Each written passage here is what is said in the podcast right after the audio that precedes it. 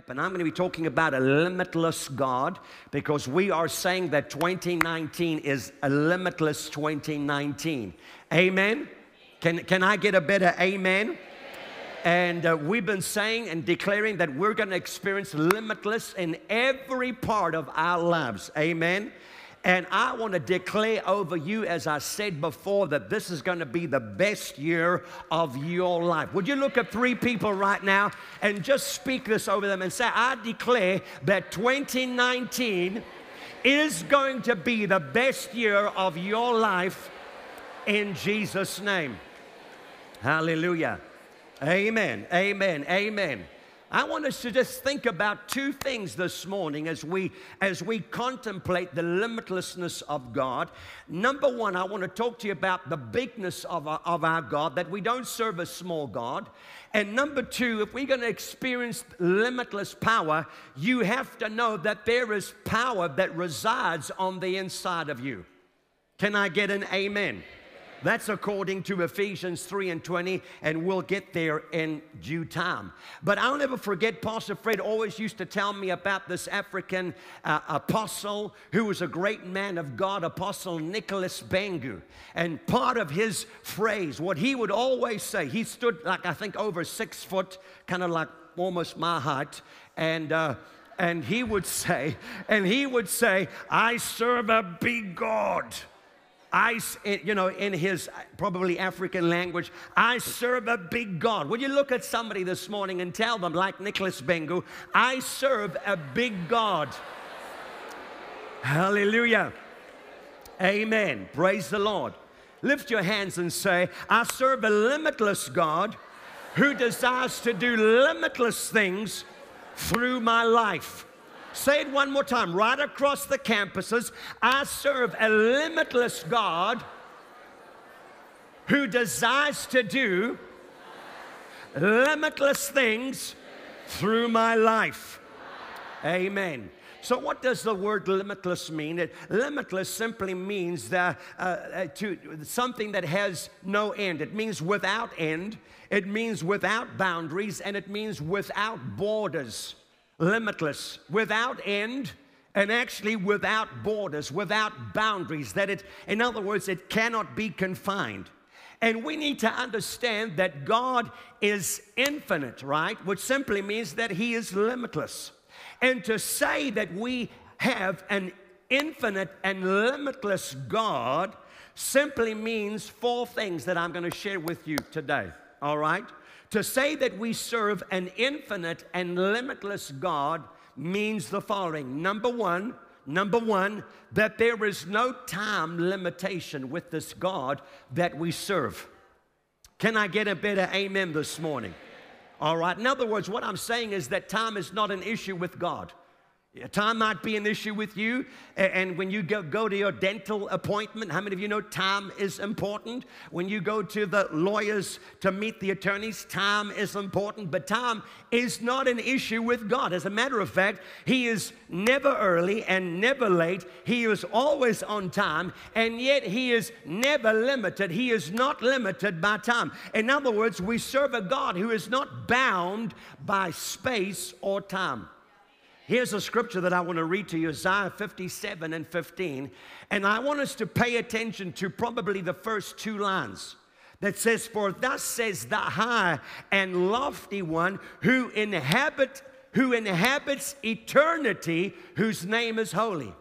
If you have your Bibles, maybe you need to underline that. I don't know. Maybe you need to circle that word eternity. Hallelujah because it says there, Thus says the high and lofty one who inhabits eternity. Would you look at somebody and tell them, My God inhabits eternity? In other words, for somebody to inhabit et- eternity means that he works in the past, he can work in the present, and he can work in the future. Hallelujah. God, your God, is the only person that can go to your past to correct something that is affecting your today and then can also go into your future to prepare something for you and then come back to your present to get you ready for the thing he's prepared in the future. If I if you agree with that, I need you to say amen. Hallelujah. But you see, limitless and infinite is a concept that our minds cannot fully grasp, right? Because our minds, our reasoning, our thinking, all of that are finite. And to be limitless means you are infinite. And you cannot quantize the principle of infiniteness, infiniteness, infinity, whatever it is, whatever that word is, my mind cannot grasp it. You cannot put a principle or a formula in your mind because our minds are finite. Hallelujah. And also, not only that, but to top it off, how many of you know we live in a very real and physical world? And we experience life through our physical senses. You are seeing me today with your physical eyes, you're hearing me with your physical ears. We can touch with our hands, we can smell with our noses. And the reality is that we live in a very physical world. And in that physical world, there are four known dimensions. And those dimensions are length, every something has length, it has width, it has height, and there is also the element of time. So we talk about space and time. And the God of the Bible is the creator of the physical universe in which time and space exist. But it means that he is not dependent upon either for his own existence. It's quite, it's quite, it's quite hard for us to, to conceive. But actually, God transcends them, and God is independent of space and time. And yet, according to Scripture, He can also step into space and time and manifest himself in our world. The psalmist said in Psalm 139, David said in verse 7, Where can I go from your spirit? Or where can I flee from your presence? If I ascend to heaven, you are there. If I make my bed in hell, behold, you are there as well. In addition, not only that, but if we think about Jesus, that when he was born, he was God wrapped up in human flesh. He entered this human physical world wrapped up in human flesh. The Bible says, John 1 1, in the beginning was the Word, and the Word was with us, and the Word was God. And then in verse 14, and the Word became flesh and dwelt amongst us. So, according to the scriptures, we see that it's possible for God to be the creator of time and space and also to be independent of it and also to come in and actually to live in the space and time that exists. Hallelujah. And the spirit realm, we know that is the realm that where God lives. God is spirit, is he not? God is spirit. And so we know that there's a very real realm, more real than the natural, more real than the physical. It's the spirit realm, and the spirit realm is the realm beyond the natural all right? It means that it is not governed, not limited by the physical laws and dimensions that govern our world. And so when Jesus came to earth, he came as a human being wrapped up in a physical body. And in that body, he was subject to all the natural physical things of emotions, pain, suffering, and death. And we have four gospels, but all of them accurately record the events of his, uh, of his life. And then of him being in Gethsemane and the sweating of, drop, of drops of blood, and then of him being uh, whipped and his beard being plucked, and then of him being crucified on the cross. And, and then we also have the testimony of him being put into a tube after the crucifixion. But we know that three days later, by the power of the Holy Ghost, he was raised back to life, even though that tomb was heavily guarded by a detachment of Roman guards. Hallelujah. And then we know that at the end of these three days, there was a tremendous commotion as all of the universe responded to what was happening. But that same evening, the Bible tells us in John 20, verse 19, that the disciples gathered in a room because they were fearful of the Jews. And it says there, verse 19, in the same day at evening, being the first day of the week, when the doors were shut, where the disciples were assembled for fear of the Jews, Jesus came and stood in the midst and said to them, Peace be with you. In other words, this beloved teacher, this beloved Savior, whom they had seen killed and buried in a tomb, suddenly materialized inside of a locked room and greeted them. And just to make sure that he was Jesus and he was who he said he was, he showed them the nail prints in his hands and his side that had been pierced by the spear. Hallelujah.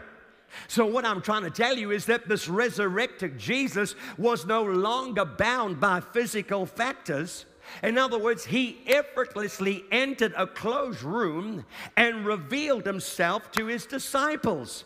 And then uh, uh, we, we, we see that he again defied his, this, this, the, the, the material uh, part when he revealed himself to doubting Thomas. Again, he came and materialized in front of them, all right, in his glorified body. And then to top it up, a, a, day later, what did he do? He defied gravity and ascended on high in the sight of all of his disciples. Hallelujah. What am I trying to tell you today? That we serve a limitless God. Isaiah 57 15 says that He inhabits eternity. Hallelujah. If you inhabit eternity, means you are infinite, means you serve a limitless God. Can you say, Praise the Lord?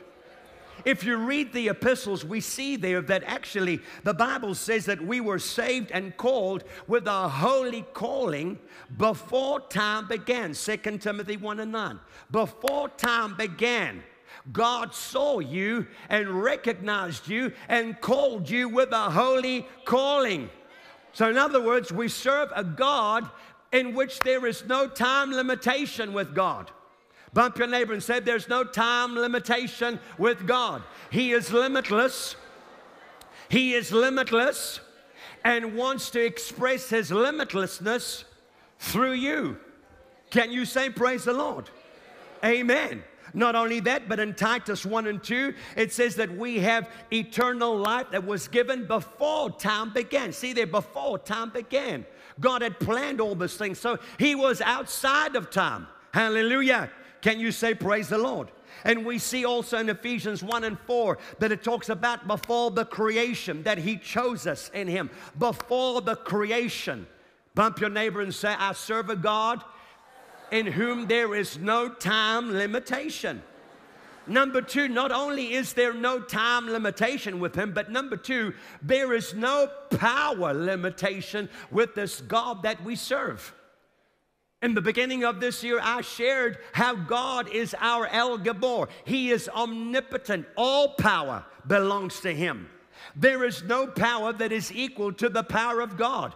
Every other power in this world, whether it be atomic power, whether it be financial power, whether it be whatever kind of power, thermal power, whether it be wind power, whatever kind of power you want to talk about, there is nothing greater than the power of God.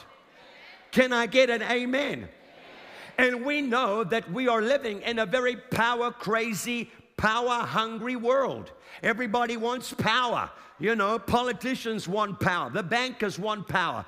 E- economists want power. People want, they, millionaire status is not good enough. I want to be a billionaire. All right? It's power, power, power. But we need to know that all of those powers are subject to the power of God. Hallelujah. There is a spirit realm, and in the spirit realm, we know that there is the power of darkness and the power of light. And we know for a fact, a fact that the power of light is far greater than the power of darkness. Can you say amen? Psalm 62 11 says it like this God has spoken once, twice. I have heard this, that power belongs to God. Hallelujah. I don't know what power you need. Maybe you need power for your mind. Maybe you need power for your marriage. Maybe you need power for your business. I don't know what kind of power you need. I'm here to tell you this morning that there is no power limitation with the God that we serve. To be a limitless God means that all power is His. Hallelujah. Can I get a better amen? Jeremiah the prophet prophesied and said in chapter 32 17, Ah, Lord God, behold, you have made the heavens and the earth by your great power. By your great power and outstretched arm. And then he says here, there is nothing too hard for you. Would you look at somebody right now and tell them, I don't know what you're going through, but there's nothing too hard for God to solve. There's nothing too hard for God to fix. There's nothing too hard for God to turn around. Can I get an amen in this place? He is all power, all might. Praise the Lord. And the wonderful thing is that this same power that describes our God, this same power that we can assert, uh, affirm to our God, that same power resides on the inside of you. Hallelujah. Acts 1 8 says, You shall receive power. After that, the Holy Ghost has come upon you so that you can be witnesses. To be a witness means that you see and then you report. Hallelujah. Hallelujah. 1 John 20 tells us that the anointing or the power abides on the inside of you. And then verse 27 reaffirms that and says, But the anointing which you have received from him abides in you. Hallelujah. Can I get an amen today?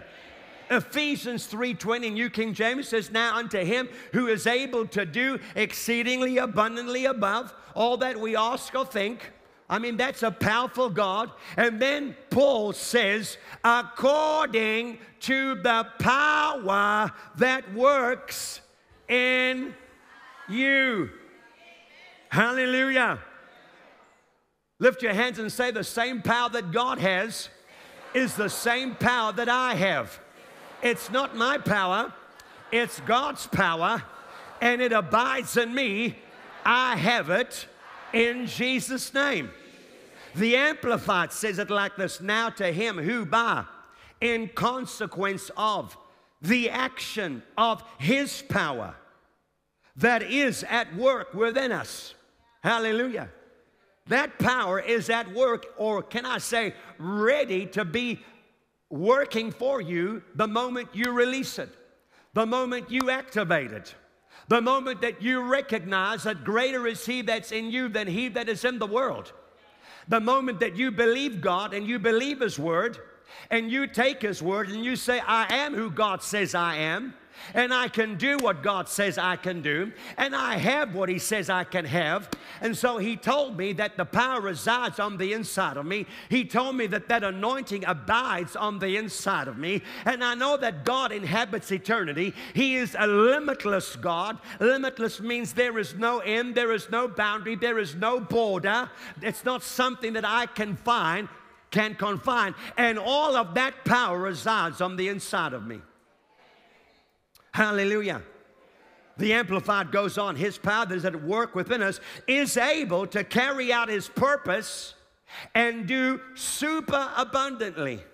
Not just abundantly, super, super abundantly, far over and above all, far over, far over and above all that we dare. I dare. Bump, your neighbor and say, I dare you.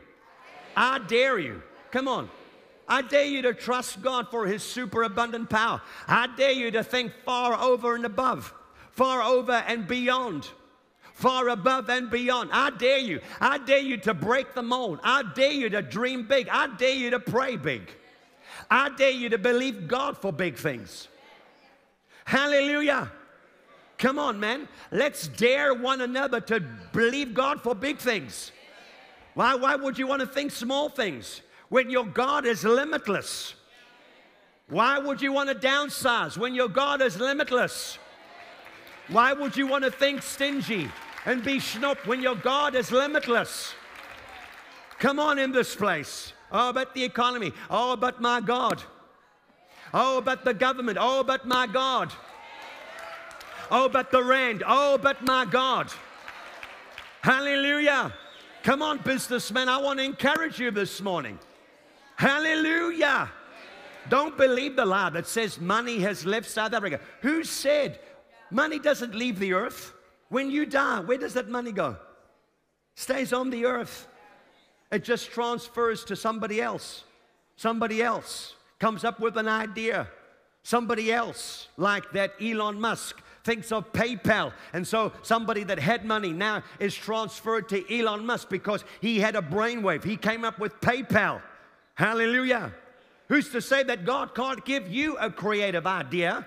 And all the money that is tied up with some unrighteous man who's made all his money on pornography come on in this place and you've come up, you're a righteous man, and you've come up with a godly idea, who's to say that that money can't be transformed or transferred from that pornographer to you who's righteous? Bump your neighbor and say, All power is in me. My God is limitless. And He desires to do limitless things through my life. Can you say, Praise the Lord? far over and above all that we dare ask or think, infinitely beyond our highest prayers. What's the biggest prayers that you can pray? There's always one prayer bigger than that. What's, what's one large number that you can think of? There's always one larger number more than what you thought of. Hallelujah. Come on, I, I just feel like some of you, I need to stretch you a little bit. Come on, some of you have been downsizing and downscaling because of the economy. Don't be afraid of the economy. Be afraid of God's economy. Be afraid of when you are disobedient and you don't obey His word and you are living in not in faith but in fear. That's when you need to fear. Don't be afraid. Don't be afraid of the reports and the, what the newspapers are saying and what the when this government and that government and I heard in the UK and I heard this in New Zealand. Don't be afraid of all of that. No, you need to be afraid when God stops speaking to you. You need to be afraid when you've stopped praying and stopped serving God. But if your heart is for God and you've come to serve the living God and, and you are for the kingdom and you want to obey the kingdom and fulfill His purpose, you don't need to be afraid. You don't need to be afraid. Hallelujah. Bump your neighbor and say, neighbor, you don't need to be afraid. Hallelujah. If we serve a limitless God, number three, it means that there is no people limitation with him. I love this. I love this because just when you think, you know, you're, you're the beginning and ending of it all, oh God, what would you do if I was not here? You know, if you, you know, God, if I wasn't here praying, you, oh, you know, God, if I wasn't in this church. You know what? If you leave the church, God will find five other people that probably are more spiritual, probably more in tune with what He wants to do in and through this ministry. There is no people limitation with God.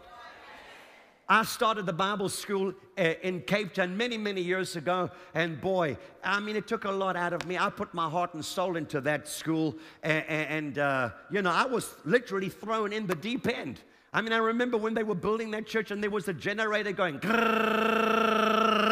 and there was no windows, and everything was dark, and I had to teach the book of Romans. And the book of Romans is not an easy book to teach. The whole of the New Testament revolves around the book of, of, Romans. And then the next book that I had to teach was the book of Revelation. I mean, you talk from the fire into the fr- firing frying pan. What's the thing? From the fire into the fi- frying pan. Huh? Is that right? From the frying pan into the fire. Okay. Pray for me, I'm not well. But I mean, I started in Romans and went to Revelation. And I, I tell you, my wife will bear witness. I had all the books on my table. I had all the different theories, you know, the futuristic, prehistoric. I had the Jesus now, the kingdom now. I had all the different things. And I poured my heart and soul into Revelation. And I, and I taught like, man, I, I gave it my all. At the end of it, I, I did tell you the story, but let me tell you once again. And so this one guy says, Pastor John, I want to tell you how much I've enjoyed the book of Revelation. And he starts talking, and I'm, I'm thinking, I'm, th- I'm, saying to myself, Praise God. Lord, thank you so much. You know, I mean, I really poured my heart and soul. Look, and there's one guy coming. If it was just for him, it was worth it. And he's telling me how his life has changed. And oh, the book of Revelation. Pastor John, you don't know. I really loved the way that you taught the book of Revelation. And by now, my head was probably five times its size. I was like this, you know. Yes. Oh, I'm so good. Yes, Lord. And then he says, You know, and just to show my appreciation of, of, of this book, he says, I've, I've painted you a painting. I'm a painter. I said, Oh, that's wonderful. He said, and actually, I, I've painted you a a, a, a, a, revelation that I got out of Revelation. so I thought, okay, well, that's, that's interesting. Yeah, okay. And so he says, and I, and I want you to have this painting. I, I, it's what it means to me and what this book has done. It's changed my life. Here's the painting. And he turns the painting, and I'm like, looking at the painting, I'm looking at him, I'm looking at the painting, because I'm, I'm looking at the painting, and it's a beautiful painting of um, sort of from where, you know, Blouberg Strand, there's Table View, uh, Table Mountain in the distance, the ocean, the ocean, you know, and then on the, on the seashore, on the seashore, on the sand, he's got like seven seals, animals. Because in Revelation it talks about the seals but it's not animal seals, it's actually the papers are sealed. And then, and then he breaks the seals and he says, Look, Pastor, those are the seven seals. Or how many seals are there? I don't know how many are. And I'm looking, I'm saying, okay, somewhere along the line, we have, we, there's something's lost in translation here. And I thought that he was joking. He was honest. I mean, he was as honest. This book has changed my life. Here's the painting. There's the seven seals of Revelation. And I went back and oh my Lord. But hallelujah, there's no people limitation with God.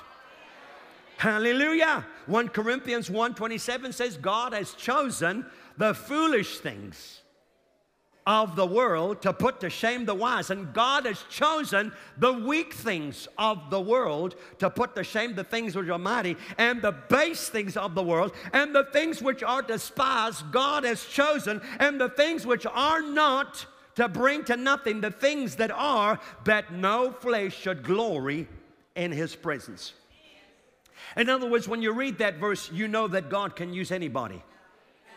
Look at, look, look at somebody and say, God can use anybody. God can use anybody. I mean, in the Bible, he used a donkey to speak through. He used angels. He used a little boy to break the fish and all of that. I mean, God can use anyone. When you look at David's 400 men, can I read you the scripture? This is what the Bible says about David's 400. And David found 400 mighty men who were wise, who had an intellect of about, I don't know, an IQ of 200 or whatever. And they all had MBAs. And there was nobody that was distressed. And there was, they were all full of joy. Is that what it says in the Bible? Let's read. Let's read 1 Samuel 22, verse 2, describing David's 400 men. And everyone who was in distress, oh boy, anybody in distress, you would have qualified for David's army. Everyone who was in debt, anybody in debt this morning, you would have qualified for debt.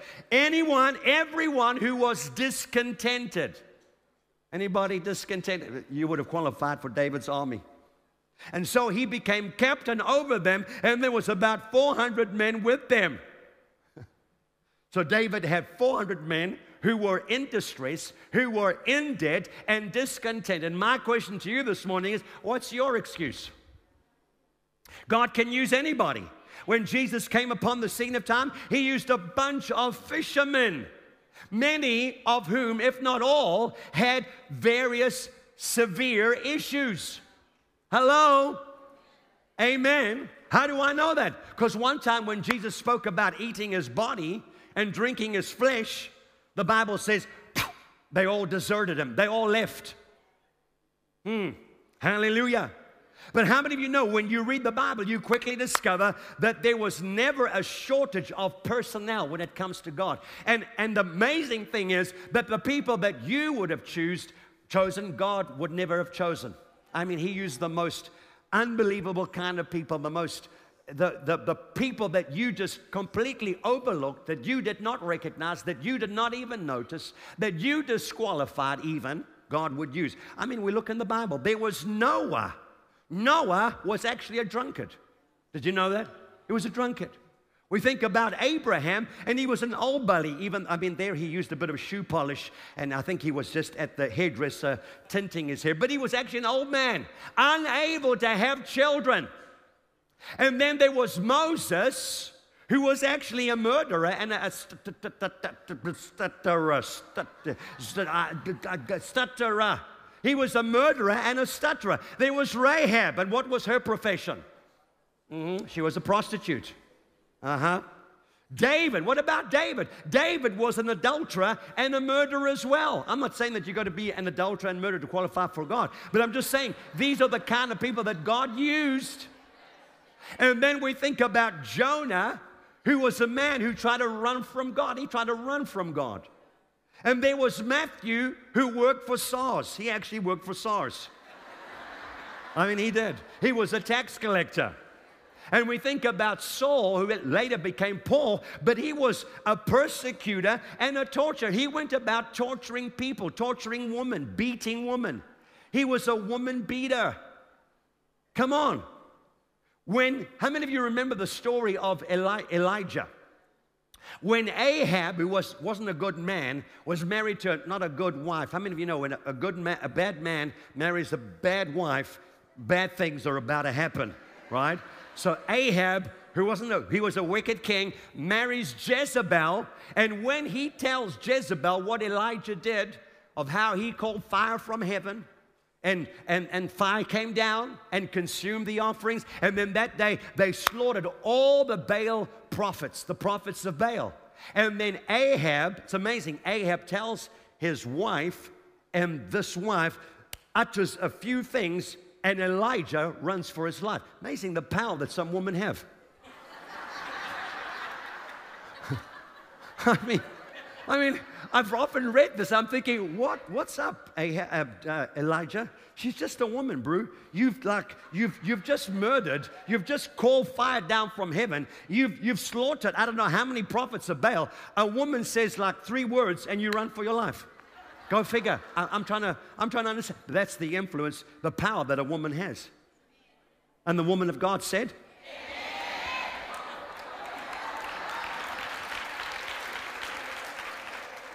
So the Bible says that Elijah runs for his life, goes into the wilderness, and he's, he's about to commit suicide. Though, I mean, a woman says three words, he's ready to commit suicide. I mean, Huh? That's the power that a woman has, right? And he said, and, and then he says, he prays, he said, Lord, that I might die in verse 4. It is enough now, Lord. Take my life, for I am no better than my fathers. And so, you know, Elijah thought, man, there's nobody else but me. I, am I'm, I'm, I'm just the prophet of God, all by myself, all by myself, all by myself. You know, he sang that song. And so uh, the Bible says that he goes out on the mountain, and, and of course, God begins to reveal himself and passes by him. And in verse 11 and right through to 13, and God was not in the earthquake, God wasn't in the, in the, in the, in the wind, he wasn't in the mountain, but he wasn't in the fire. But of course, you know, in that still small voice, God speaks to him and says to him, What are you doing here, Elijah? And he says in verse 14, Oh, you know, I'm, I'm the prophet of God, Lord. I've been very zealous for the Lord, you know, because of the children of Israel. Everybody's forsaken you. I'm the only guy. I, I alone am left. And they seek to take my life. And so the Lord speaks to him, kind of like rebukes him, and says, I, I need you to go. And oh, by the way, I need you to go and anoint Elisha because actually, uh, your job's come to an end right now. I'm, I'm basically retrenching you, and, and Elisha's going to take over from you, all right? And then he says there in verse 18, Yet I have reserved 7,000 in Israel, all whose knees have not bowed to Baal, and every mouth that has not kissed him. Bump your neighbor and say, There is no people shortage when it comes to God. Come on, I need you to understand that this morning. Hallelujah. There is no people limitation with God. And if you will not avail yourself and allow Him to use you for His purposes and His glory, let me tell you, He'll just find somebody else. Can I, can I get an amen in this place? So there's no time limitation, there's no power limitation, there's no people limitation. And number four, with God, there is no resource limitation with Him. Hallelujah.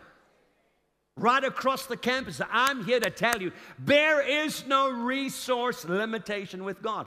When you think about how God took five days to create the earth, and He put everything in the earth that today in 2019, thousands of years later, right? We are still drilling for oil. We are still mining gold. We are still digging out De Beers and diamonds and copper and titanium and whatever, whatever, whatever, whatever. And why? Because there is no resource limitation with the God that we serve. Hallelujah. And then when he created the Garden of Eden, after having created the, the, the earth and putting all the jewels and all the resources, out of that garden flowed four rivers to show the abundance, the overflow of the resources. And one of them flowed with gold. Hallelujah. Can you, can you say amen? Psalm 24, verse 1 says, The earth is the Lord's and all its fullness, the world and those who dwell therein. Psalm 50, verse 10 says, For every beast of the forest is mine, and the cattle on a thousand hills. In other words, God claims exclusive ownership of everything in this world, including the earth itself and all the creatures that live in it. Hallelujah. Psalm 50 was written in a time when the economy was based on agriculture and animals such as cows and goats and sheep, which were considered units of wealth, all right? So when God talks about owning livestock, He's not just saying that He owns some animals, He's demonstrating that He is the creator and owner of all of the wealth in the world. Would you look at three people this morning and tell them, My God owns everything? Come on, hallelujah. If God owns it all, He must have infinite resources at His disposal. He must have infinite resources at His disposal, and He can use them to meet your and my needs and to bless us for the purposes of the kingdom. Can I get an amen? In other words, I'm here to tell you that God is greater than any business, any government, any bad economy. It doesn't matter how much bad news there is in the media or what the experts are saying. God owns everything and releases those resources. Hallelujah. When we put the kingdom first, when we obey His word, and when we respond in faith. Hallelujah when we put the kingdom first, when we obey His word and we respond in faith. He releases the infinite resources that are available at His disposal, and what was His becomes yours. Can I get an amen? Let me give you some more scriptures. Psalm 104 24. Oh Lord, how manifold are your works in wisdom. You have made them all. The earth is full of your possessions. Haggai 2 and 8 says, The silver is mine and the gold is mine, says the Lord. Hallelujah. 1 Chronicles 29 and 12 says, Both riches and honor come from you. Both riches and honor come from you, and you reign over all. In your hand is power and might. In your hand it is to make great and to give strength to all. Psalm 115, verse 16 says, The heaven, even the heavens, are the Lord's, but the earth he has given to the children of men. If God owns everything and he's put everything in the earth, and then he says, The earth is yours. Hallelujah. If you are mine, I want you to know that I've replenished, I've stocked the earth, and the earth is full, and what is in the earth is mine, and if it's mine, it's yours. And I just need you to understand that there's the kingdom business. I just need you to understand that if you obey my word and meditate in my word day and night, night and day, and begin to act in faith and respond in faith, that what, what I placed in the earth, hallelujah, what I placed in the spiritual realm is yours to access. Can I get an amen? Come on, I need you to grab a hold of this to understand this morning that there is no time limitation with God, there is no power limitation with God, there is no people limitation with God, and there is no resource limitation with God. Can you say amen this morning? And the beautiful thing is that God wants to express His limitlessness through your life, through your marriage, through your business, through your worship, through your serving God, through your everything. Can I get a better amen? I want everybody to stand up to your feet right now. And we're going to declare the declaration that we uh, did for New Year's Eve. I thought it would be a good time just to revisit that, all right? Just to get that flowing again in your life, just to begin to prophesy that in your life, just to begin to declare that in your life. All right, repeat after me Heavenly Father, we declare that you are eternal and infinite, that you existed before time began, and that you will forever be our God. We declare that you are all powerful, you are all knowing, you are all capable, and that nothing is too difficult for you to accomplish. You are everywhere all at the same time and yet not divided.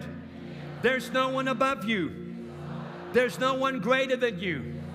You are undefeated and unmatched and no one runs even a close second place to you. You are unlimited in your power, unlimited in your authority, unlimited in your influence, unlimited in your abilities, unlimited in your love, unlimited in your capacity to forgive and redeem mankind.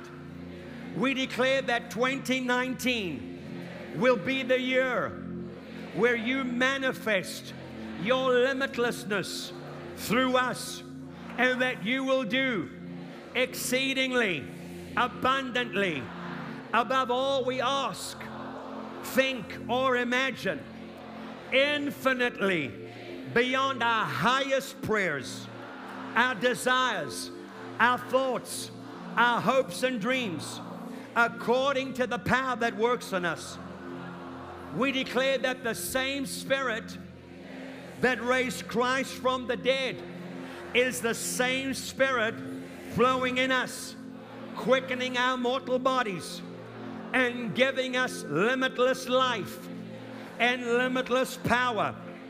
This will be our year of manifesting your limitless greatness and goodness to our city to our country and to our world. In Jesus' name, I believe it, I declare it, I receive it right now in Jesus' name. And everybody said, Amen and amen and amen. Praise the Lord. Amen.